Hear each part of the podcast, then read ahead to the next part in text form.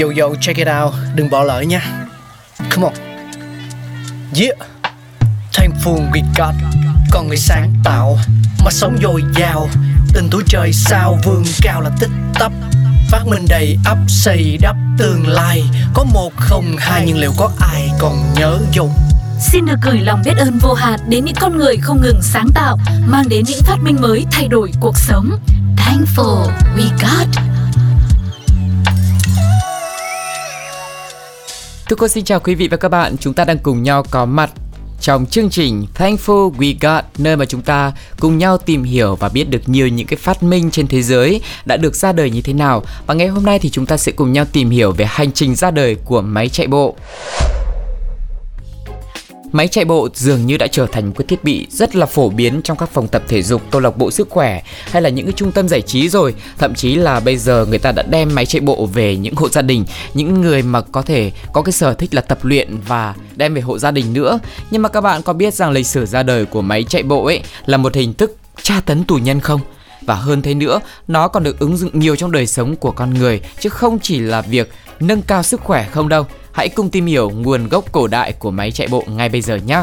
Có lẽ bạn sẽ cảm thấy rất là ngạc nhiên vì trên thực tế, theo những ghi chép để lại thì nó được phát triển từ ngành kỹ thuật và xây dựng. Trong suốt lịch sử phát triển, máy chạy bộ đều có mối liên quan chặt chẽ với các hình thức lao động chân tay. Vào thế kỷ thứ nhất sau công nguyên thì người La Mã đã phát minh ra một thiết bị chính là tiền thân của máy chạy bộ ngày nay. Thiết bị này có tên là cần cẩu Polyspasten, tiếng Latin có nghĩa là cẩu kéo với dòng dọc.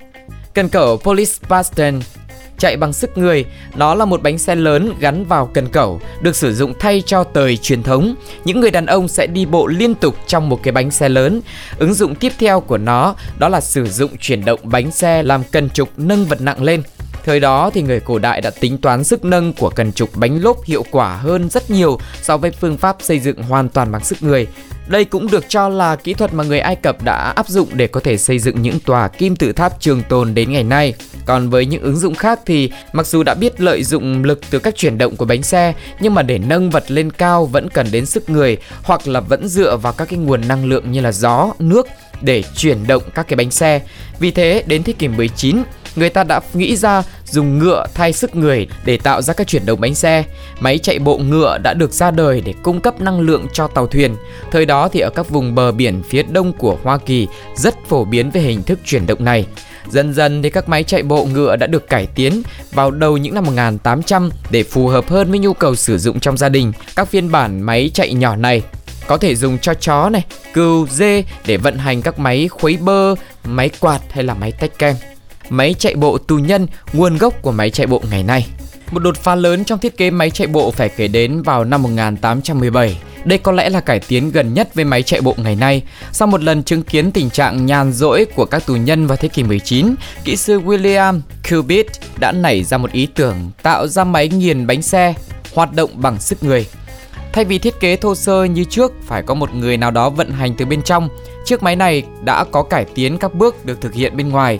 Các tù nhân sẽ bám vào các giá treo, leo lên bậc thang để quay bánh xe. Tuy nhiên với loại máy chạy bộ tự hành này vẫn cần có ít nhất một tù nhân leo lên để bánh xe tiếp tục chuyển động. Trong khi Hoa Kỳ thời điểm đó rất ủng hộ các thiết bị cải tiến để thay thế lao động chân tay. Còn các nhà tù ở Anh chỉ đơn giản coi thiết bị máy nghiền bánh xe này là công cụ trừng phạt ngăn chặn tù nhân tái phạm những lỗi lầm trước đó. Với chiếc máy trừng phạt này thì các tù nhân sẽ bị bắt đi bộ khoảng 6 giờ mỗi ngày, leo lên tới à, 4,3 km thẳng đứng, tương đương với việc đốt cháy 2.000 calo. Thời gian dài nhất được ghi nhận là tại à, Warwick Gaol. Các tù nhân đã leo tổng cộng 5,2 km thẳng đứng trong 10 giờ, tương đương với việc leo lên tòa nhà Empire State 13 lần. Một thời gian sau thì kỹ sư William Cubitt lại tiếp tục thiết kế ra một phiên bản máy nghiền bánh xe hình phạt khác được sử dụng để bơm nước và xay ngô. Mặc dù đây là một hình phạt gian khổ cho các tù nhân, nhưng cuối cùng thì vào năm 1902 nó đã bị loại bỏ.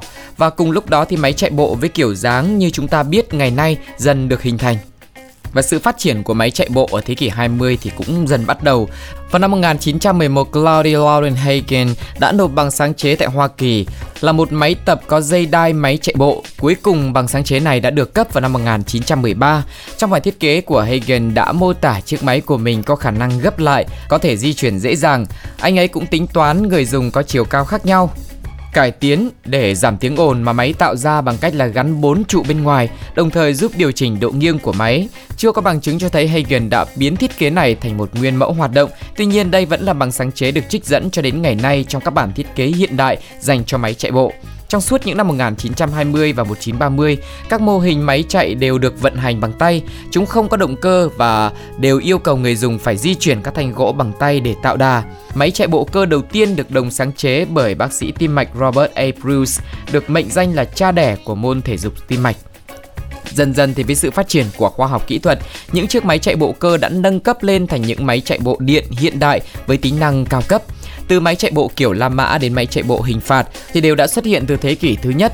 Thiết bị tập thể dục này đã phát triển từ một công cụ xây dựng, một phương pháp trừng phạt một bộ máy y tế cho đến một thiết bị tập thể dục mà chúng ta đều biết yêu và ghét. Bởi vì là mỗi lần mà chúng ta lên tinh thần để tập thể dục thể thao lấy lại vóc dáng hoặc là các anh chàng thích song múi các cô nàng thích cơ bụng số 11 chẳng hạn thì chúng ta bên cạnh cái việc tập luyện phải rất là hăng say và đều đặn thì còn một cái chế độ ăn phải cũng rất là là là là nghiêm ngặt nữa. Thế thì hy vọng rằng là uh, thông tin này đã khiến cho mọi người cảm thấy thú vị và biết được một cái chặng hành trình rất là dài của cái việc xuất hiện máy chạy bộ. Và mọi người cũng sẽ thành công với con con đường mà xây dựng cơ bắp của mình nhá.